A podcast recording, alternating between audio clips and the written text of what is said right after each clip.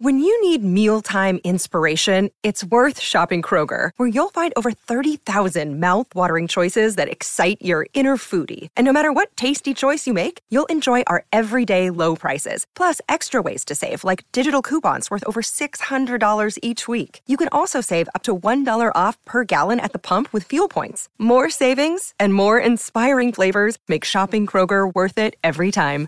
Kroger, fresh for everyone. Fuel restrictions apply. Il bastone, le monete, il portachiavi, la pronta serratura, i tardi appunti che i miei ormai scarsi giorni mai potranno leggere, le carte da gioco e gli scacchi.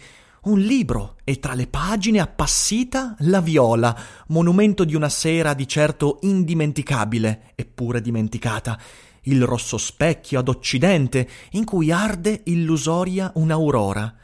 Quante cose, atlanti, lime, soglie, coppe, chiodi, ci servono come taciti schiavi, senza sguardo, stranamente segrete. Dureranno più in là del nostro oblio e non sapranno mai che ce ne siamo andati. Sigla. Daily Cogito, il podcast di Rick Dufer ogni mattina alle 7 l'unica dipendenza che ti rende indipendente.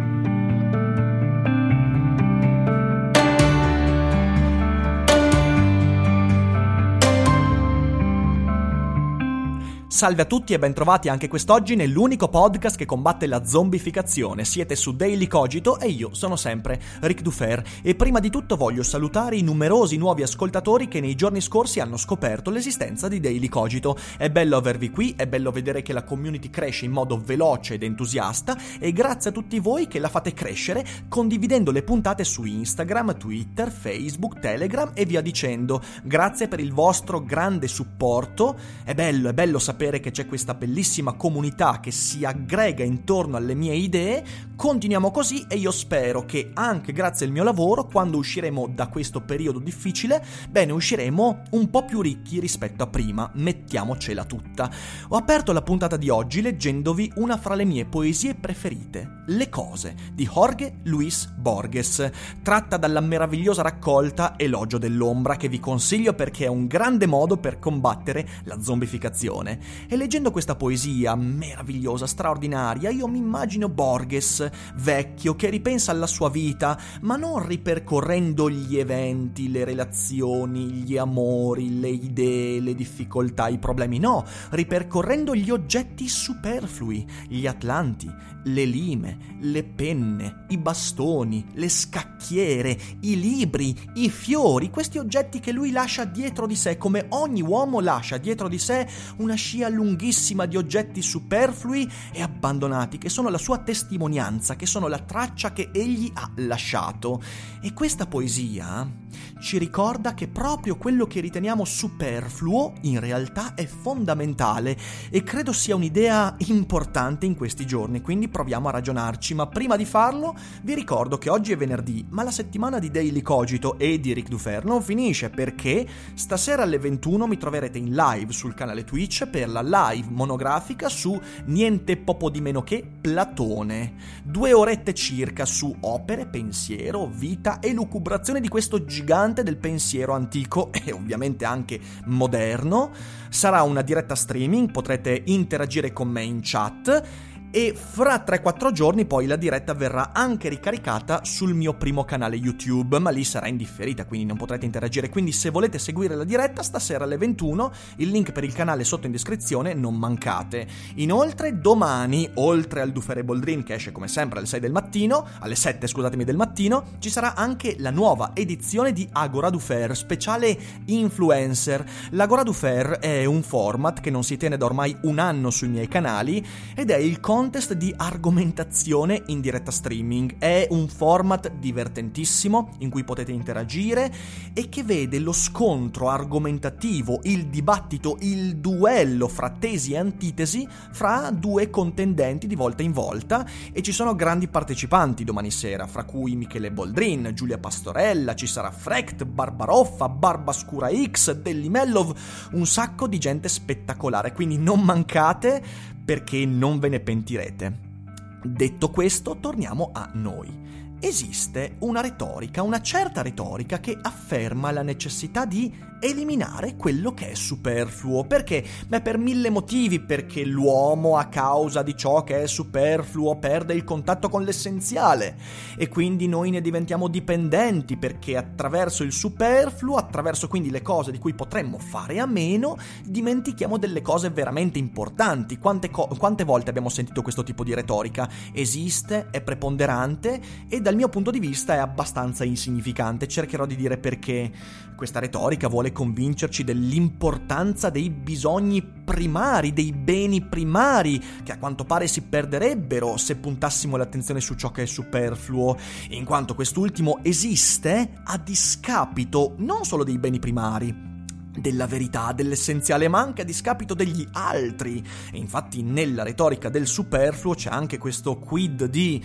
ingiustizia, come se il fatto di avere io qualcosa di superfluo fo- fosse una sorta di ladrocinio uh, ai danni di qualcun altro. E ovviamente il superfluo porta con sé uno spreco di risorse e di energie, insomma tante cose, e c'è un sostrato filosofico dietro questa retorica, cioè l'idea che il superfluo è una sorta di maschera che noi usiamo per dimenticarci di quello che è essenziale, dimenticarci della verità. E in effetti questa retorica è dominante anche nella storia del pensiero occidentale perché, perché la filosofia da sempre cerca di essere quel discorso, con qualche eccezione, che ti convince di dover dover eliminare ciò che è superfluo per puntare l'attenzione sull'essenziale, sulla verità e per fare questo bisogna appunto eliminare le cose in più, puntando su ciò che è sostanziale.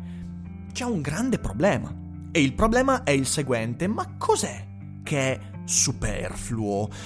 Cos'è che è veramente in più? Provate a pensarci un secondo, datemi una definizione del superfluo. È veramente universalmente riconoscibile il superfluo? È veramente così oggettivamente separato dai beni primari, dalle necessità essenziali, dal sostanziale?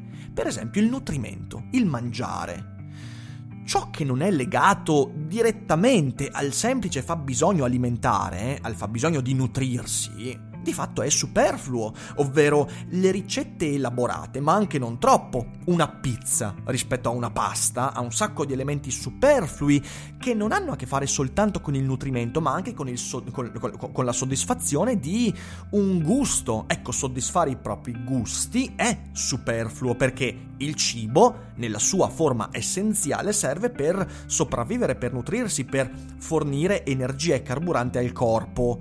Tutto quello che esula da questa, da questa, da questa primaria funzione dovrebbe essere superfluo, quindi eh, può andare bene forse mangiare eh, un salmone, magari un po' cotto, sì, ma mettere sul salmone un sacco di spezie, metterci le bucce di arancia, metterci alcuni altri orpelli è superfluo eh, altrimenti non si spiega. Oppure pensate al vestiario, ok? Tutto ciò che non serve direttamente a proteggersi dall'ambiente o a coprirsi, almeno diciamo così, a eliminare eh, quella sensazione di vergogna data dalla nudità, se è caldo, oppure proteggersi dal freddo, dalle intemperie, se viviamo in un luogo freddo e con insomma eh, condizioni meteo particolari, beh tutto quello che esula da, questo, da questa funzione primaria, essenziale, dovrebbe essere superfluo, quindi lo stile la scelta di un certo stile, eh, l'abbellimento, anche il trucco è superfluo. Gli orpelli, eh, va bene mettersi una maglietta, ma una giacca no, a meno che non sia particolarmente freddo, ma allora la giacca non dovrebbe essere di un tessuto che a me piace, non dovrebbe di nuovo soddisfare un gusto perché soddisfare il gusto è superfluo. Oppure i passatempi, i passatempi come i videogiochi, i videogiochi sono essenzialmente superflui. So che sembra uno ossimoro, ma è veramente così. Sono in più, sono. Eh, ma in realtà tutti gli hobby, i passatempi sono in più. La musica. La musica è sicuramente un bisogno essenziale, ma la scelta di musica, voglio dire, il catalogo di Spotify o di Amazon Music, porca miseria è talmente superfluo da rasentare l'opulenza, quindi tutto quello andrebbe eliminato. L'intrattenimento, pensate a Netflix, Amazon Prime, Disney Plus sono tutte cose superflue. E qual è l'essenziale in quello? In realtà non c'è nulla di essenziale nell'intrattenimento, proprio perché intrattenersi significa trascorrere del tempo e non è qualcosa di essenziale lasciare che un passatempo mi permetta di trascorrere quel tempo.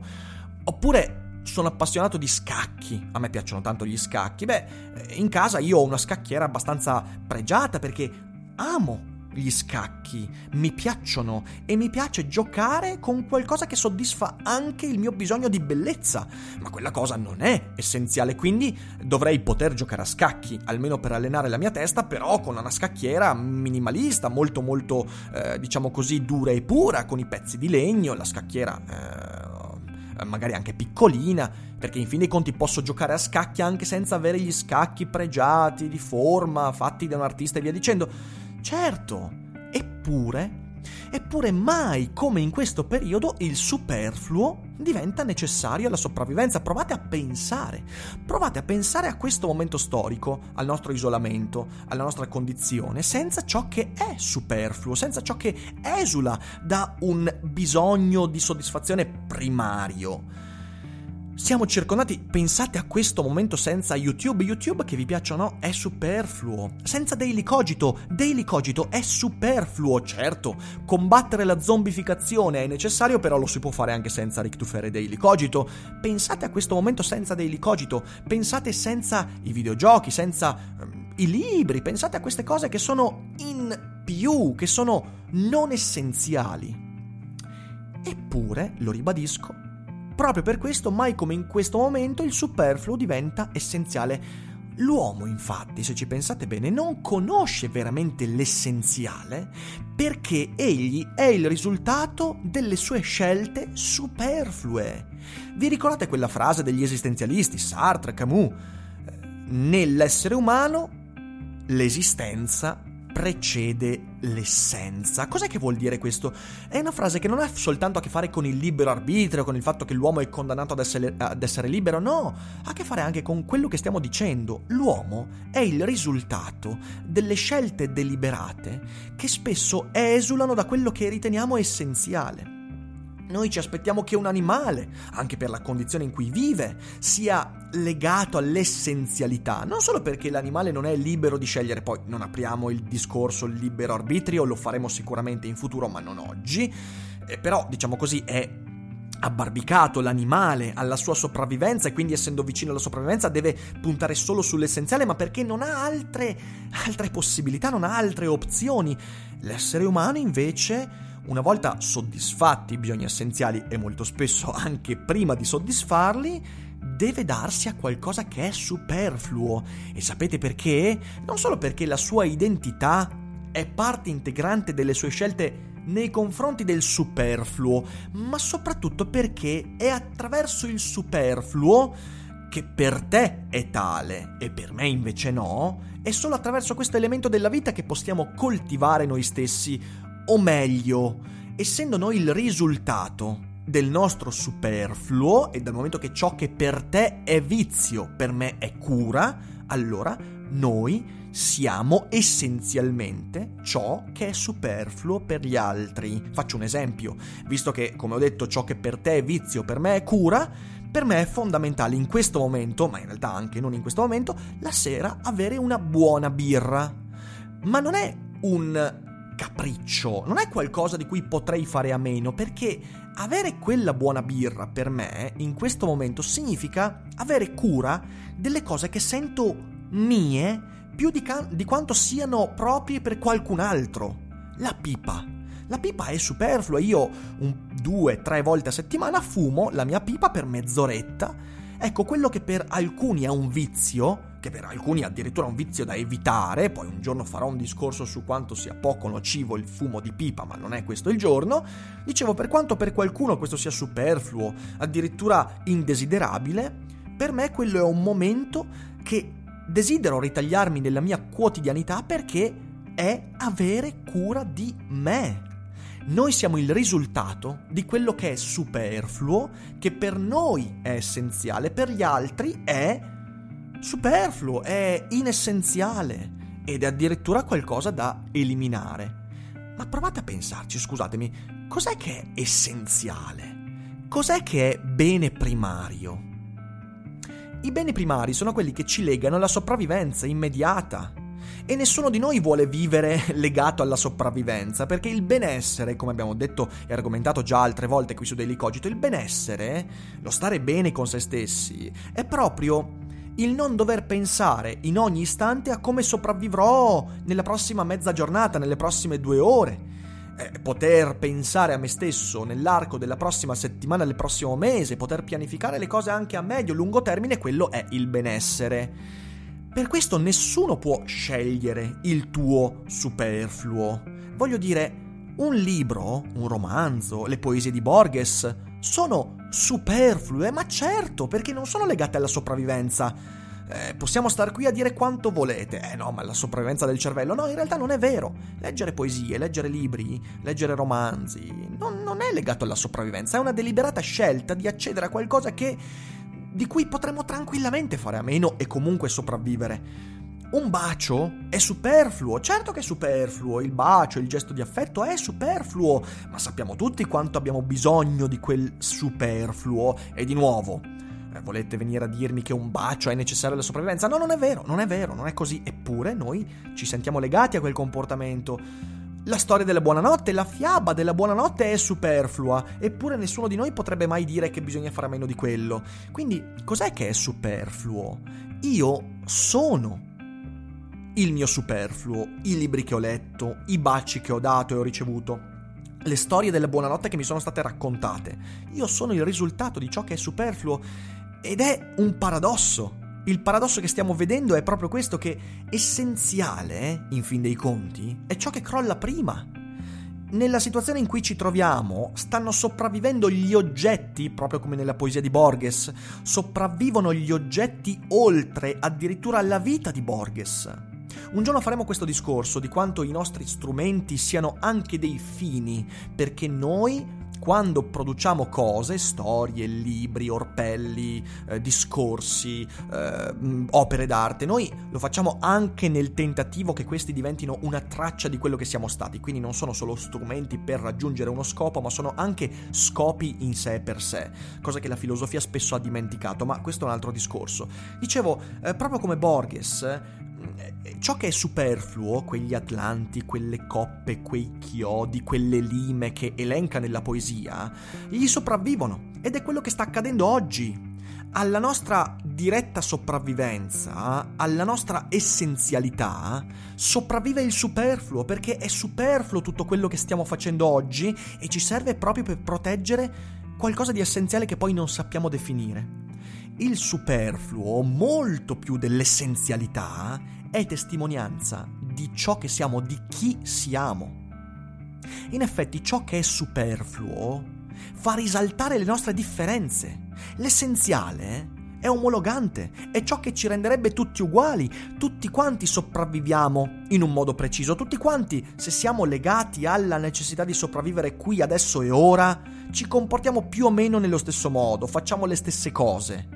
Perché? Perché non abbiamo tante opzioni, perché siamo tutti omologati quando dobbiamo sopravvivere di qui a due ore. Siamo scomposti, siamo istintivi e quindi siamo molto più non noi stessi. È per questo uno dei motivi per cui eh, Karl Popper scrisse quel bellissimo libro che è La libertà è più importante dell'uguaglianza. Perché l'uguaglianza è immagine dell'essenzialità che ci lega alla sopravvivenza. Noi siamo uguali soltanto quando dobbiamo lottare per la sopravvivenza immediata. E invece la libertà è legata al superfluo, è legata a ciò che scegliamo di fare, di ascoltare e di essere in un dato momento al di fuori della necessità di sopravvivere. È lo stile, è la musica che ascoltiamo in mezzo a mille altre scelte. È il videogioco che giochiamo, è la storia che ascoltiamo e che ci facciamo raccontare a renderci differenti dagli altri. Ecco allora che coltivare il proprio superfluo con consapevolezza significa prendersi cura di sé. In questo periodo più che in ogni altro dovremmo tutti quanti scoprire cos'è il nostro superfluo e nutrirlo, proteggerlo proprio per sopravvivere meglio, cioè per non sopravvivere e basta, ma per sopravvivere, per far vivere la nostra essenza ma perdurando nel tempo e mostrandoci per quello che siamo e non per quello che l'essenzialità, la sostanza, vorrebbe che fossimo. Quindi bando a questa retorica del superfluo e viva il superfluo che non deve mai diventare opulento, opulenza ovviamente, bisogna anche lì avere una misura, ma eh, di nuovo non è questo il contesto in cui discutere, ma la, eh, l'elemento superfluo della vita è fondamentale tanto quanto ciò che riteniamo essenziale e ci serve per sopravvivere meglio di quanto faremmo senza quel superfluo.